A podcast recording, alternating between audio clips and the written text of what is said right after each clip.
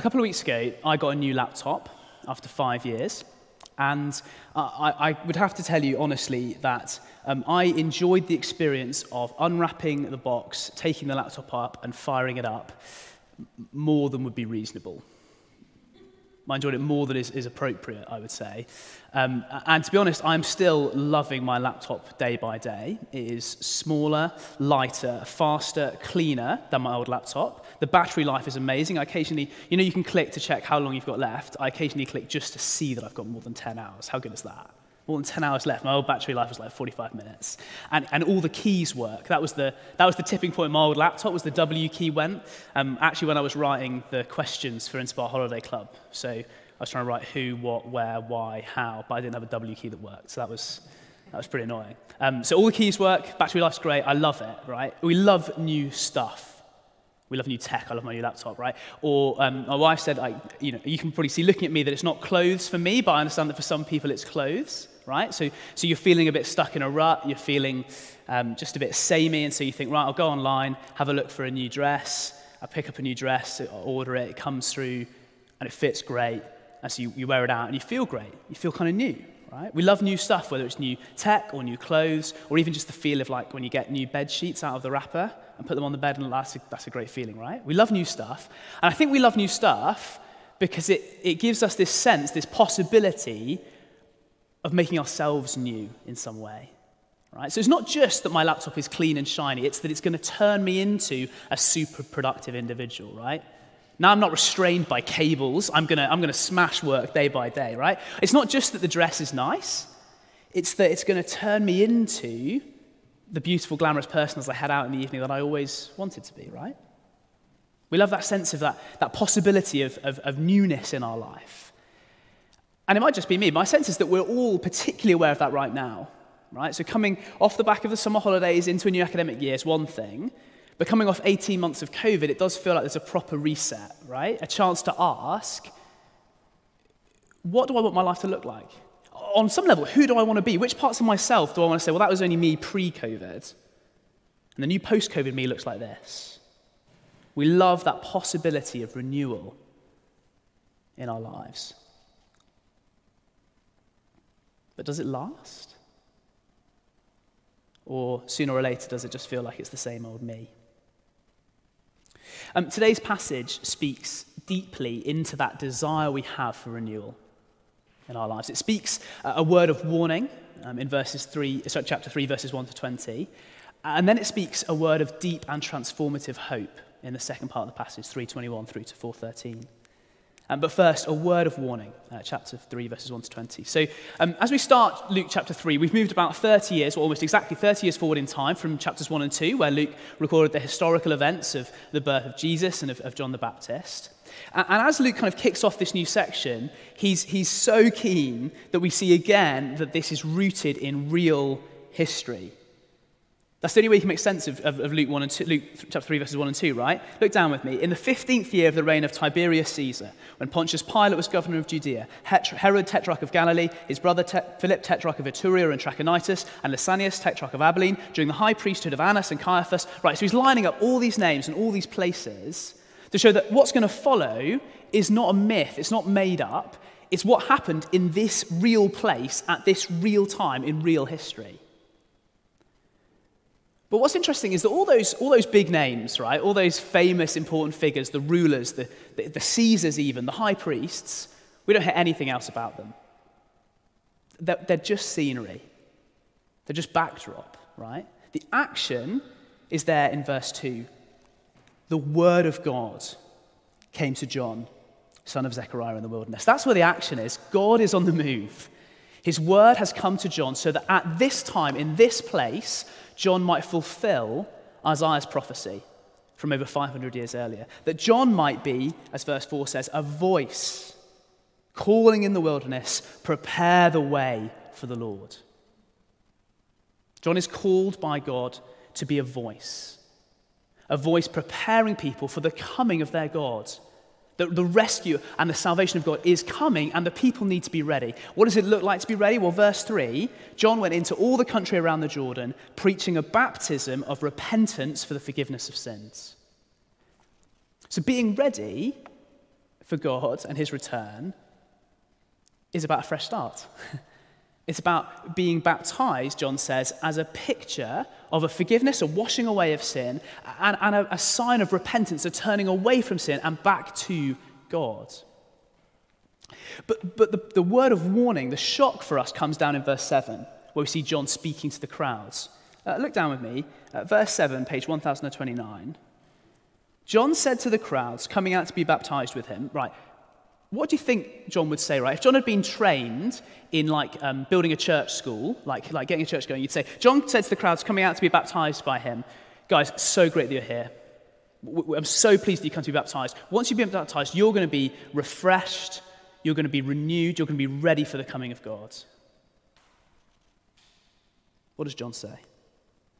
You brood of vipers. Who warned you to flee from the coming wrath? Produce fruit in keeping with repentance. And do not begin to say to yourselves, We have Abraham as our father. For I tell you that out of these stones God can raise up children for Abraham.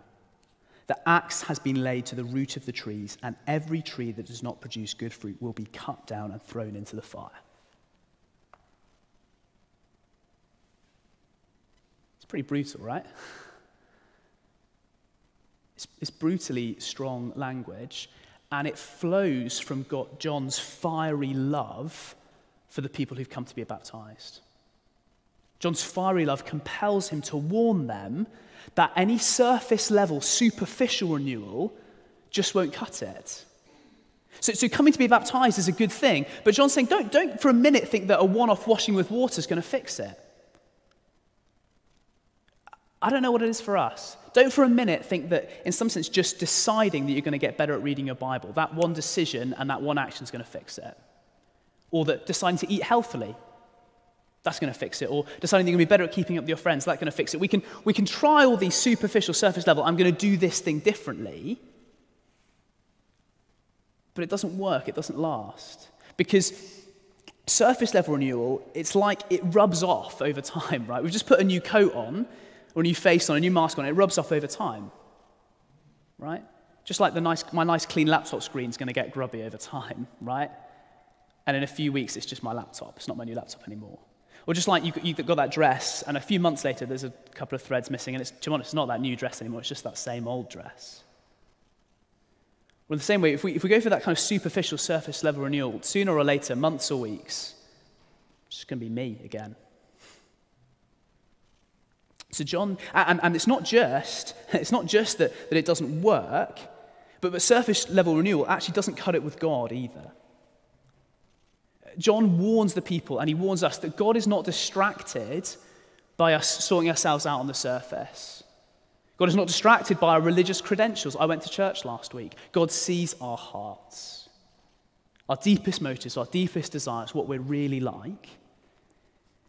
And the warning from John, the solemn warning, is that unless we change at that level, in the roots, the core of our being, God's wrath, his, his considered right judgment on sin, on selfishness, on the damage we do to others, that, that wrath is coming. The axe has been laid to the root of the trees. The root of the trees. What we're really like. And so, John says, we, we need to bear fruit, produce fruit in keeping with repentance. And I think that picture that John uses of fruit is really helpful. Because, because for a tree to bear fruit, it's got to have healthy roots. It, it, you know that a tree is healthy if it's bearing fruit, but it's not that, but it needs those roots. It, you can't just fix it on the surface, right? And it's slow, right? You can't just kind of tie fruit to a tree. That's not how it works. The fruit has to develop. It's going to be slow and, and, and time consuming. And so the question is what is this deep, slow, true renewal really like? That's what the people ask John. They say, What should we do then? You say produce fruits and keep the repentance. What should we do? Verse 11 John answered them Anyone who has two shirts should share with the one who has none, and anyone who has food should do the same. I've got two shirts and I've got food. I don't know about you. True renewal bears fruit in generosity. A life of generosity that doesn't need riches to start being generous, but says, I've got two shirts and that guy has none. I've got some food and that guy has none. true generosity, and a life of integrity. So the tax collectors and the, the soldiers come to John. And these are the guys who are on the, on the margin of society because they're the collaborators. They're the ones working with the Roman occupation.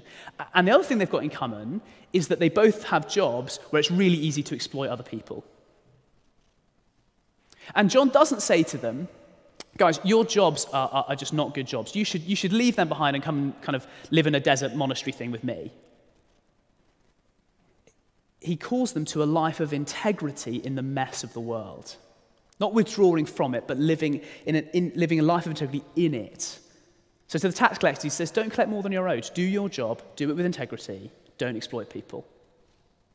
To the soldiers, he says, Don't use your power, your, your violent force that you have, to exploit people. Live with integrity, moment by moment, day by day, decision by decision.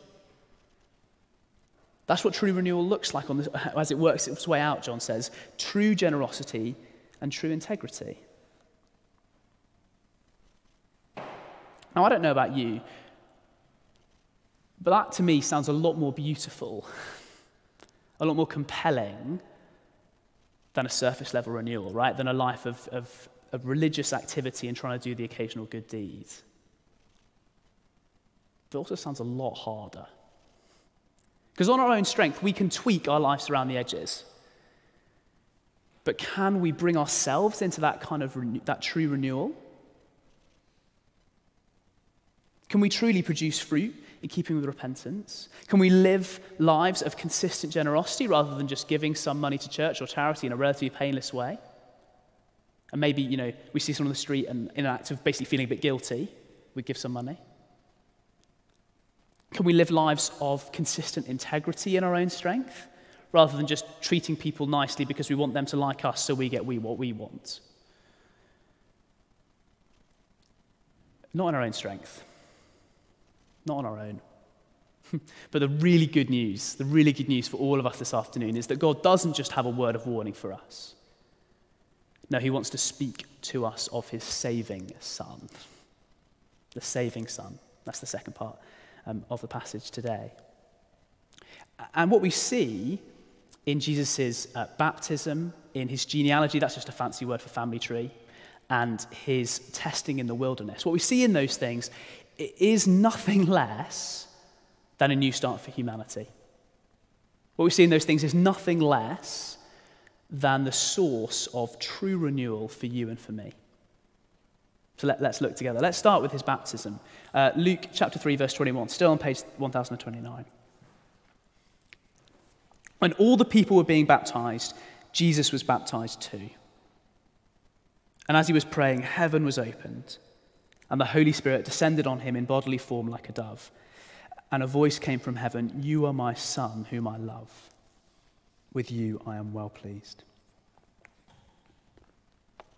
Jesus was baptized too. I love that. Jesus was baptized too. He, he had no sin, nothing to be forgiven for.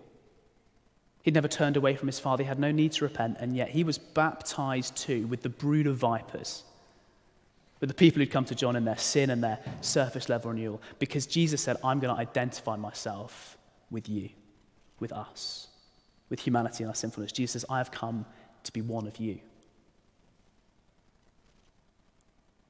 But at the same time, He's revealed in his baptism to be a man like no other. A man in whom heaven, the dwelling place of God, is opened up to the earth. A man filled with the Spirit, the very life and love of God. A man declared to be the divine Son with whom God is well pleased, whose relationship with his Father is perfect and unbroken. That is who Jesus is. And what Luke wants to show us in the, the family tree that follows is that this man, like no other, this Jesus, does represent a fresh start, a new start for the whole of humanity. So uh, we weren't able to have the whole thing read, just reasons of time. I'm sure Tom was gutted not to have to make his way through all of those names. You can see it on page 1030. It's a, it would be tough reading. There we go. But, but here's the point. What's, what's striking about Luke's genealogy is how far back he goes. So if you kind of you just scan, scan over lots of names, lots of things you couldn't pronounce, bam, bam, bam, bam, bam, bam, bam, bam, bam, bam, bam, all the way back. Verse 38, end of the genealogy. Where are we? We're with Adam. Adam, the Son of God, Luke says. And by calling Adam the Son of God, by going all the way back to Adam and then saying Adam the Son of God, Luke's very clearly drawing a connection for us between Adam and Jesus, the two people he's called the Son of God, right? Adam, as the Son of God, stands at the head and as the source of the whole of that old humanity in its sinfulness. And Jesus, as the Son of God, as the, the second Adam, the last Adam, he stands at the head and source of a whole new humanity. He identifies with the old humanity. Verse 23 says it was thought that he was the son of Joseph, the son of the son of the son of the son of the son of Adam. But in reality, as the Son of God, he is, he is bringing into to being, he is himself the source of a truly renewed humanity.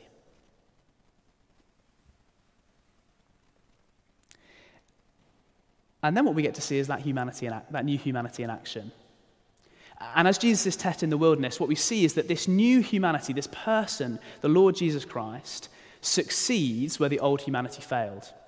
So the wilderness was the place of testing for God's people, Israel, in the Old Testament. And God called his people, Exodus 4:22, he said, Israel is my firstborn son. So God, God rescues his son out of Egypt, that's the Exodus, and then they spend 40 years in the wilderness and they are not faithful to their father, right? Read Exodus, read Leviticus, read Numbers, read Deuteronomy. It piles up. They worship other gods, they worship idols. They don't depend on God. They test him. They don't trust him. Time and time again, they fail. The firstborn son fails. The old humanity fails. And then Jesus here, the firstborn son, the son of God, the new humanity, he succeeds. 40 days, 40 there again, in the wilderness, being tested by the devil. But Jesus resists temptation. Jesus maintains a perfect relationship with his Father of worship, of trust, of obedience. He was truly fully human, weak like us, hungry, verse 2 tells us, hungry as we would have been after 40 days of no food, and yet he resisted he kept on worshipping and trusting and depending on his Father. But the greatest test was actually yet to come. Verse 13 tells us that when the devil had finished all this tempting, he left Jesus until an opportune time. So, not forever, until an opportune time, until another moment. When's that moment? It's the night before the cross, it's the Garden of Gethsemane as Jesus is abandoned by his friends and, puts, and, and, and faces and can see before him on his path the full horror of the cross. And Jesus' worship and obedience and trust to his Father is put to the test, to the limit. His, his generosity in his giving of himself for us, his, his integrity in his faithfulness to his mission, they're all put to the test. They're all tested to the limit. And yet, where the first Adam failed in the Garden of Paradise, the last Adam succeeds in the Garden of Darkness. Jesus walks unswervingly to the cross, giving himself for you and for me. That's what this new humanity looks like, really looks like. In his book um, on the incarnation, the fourth century theologian um, Athanasius asks his readers to imagine a portrait it's a picture of a person. And he's saying, imagine this portrait, but imagine that something's gone horribly wrong. And this portrait has been really badly damaged. It's stained, it's scratched, it's marred, so that you can't actually see who it is of anymore. Athanasius says that's what humanity is like. Made in the image of God, but in our sin and our rebellion, our turning away from God and His call, we've, we've messed ourselves up so badly that we can't really see anymore. And so our attempts to renew ourselves are like taking a brush and going, maybe if I just kind of redo the eye on that, that'll, that'll fix it.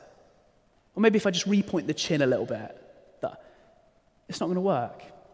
Instead, Athanasius asks, what will the artist do? Will they just throw away the whole thing? Put it in the bin, start again? No, Athanasius says.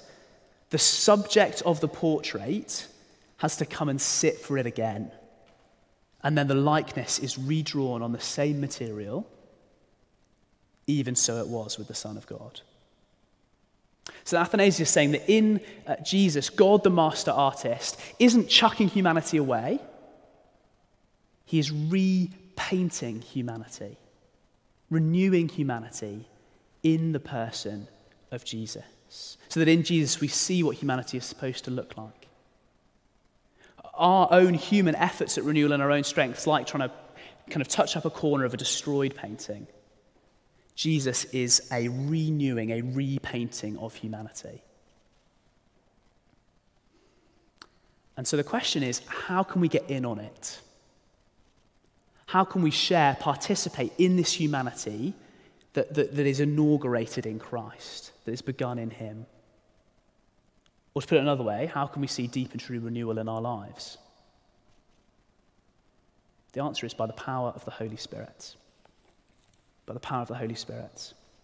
Because as we look at this picture of renewed humanity, we see the Spirit. Verse 22 of chapter 3 the Holy Spirit descended on him in bodily form like a dove. Chapter 4, verse 1 Jesus, full of the Holy Spirit, was left at the Jordan and was led by the Spirit into the wilderness. Jesus is anointed by the Spirit. He's filled with the Spirit. He's led by the Spirit, and then he fights temptation with the sword of the Spirit, which is the Word of God. Ephesians 6 17. And the really good news is Jesus will give us that same Spirit, His Spirit, the Spirit of the, the one true God, as we come to Him for forgiveness of sins, as we come to Him in repentance, we can share in that Spirit. That's what John's saying. John knows that water isn't enough. John knows that his ministry isn't enough. Chapter 3, verse 16, John says, I baptize you with water. but to realize what you really need, but one who is more powerful than I will come, and he will baptize you with the Holy Spirit. Through the gift of the Holy Spirit, we can share in the deep and true renewal of humanity that is embodied and enacted in the life of Jesus.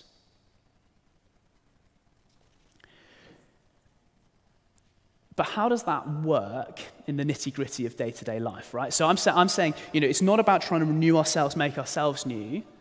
No, the, God's word says no, it's, it's about being renewed by his spirit as we, as we share in the life of Christ. But what does that look like tomorrow morning, right? What does that look like when you're saying, I want to be patient with the kids? What does it look like when you head to work and you want to live with integrity in an office that makes that really hard? What does that look like tomorrow evening as you're there on your own thinking, what does it look like for me to use this time wisely?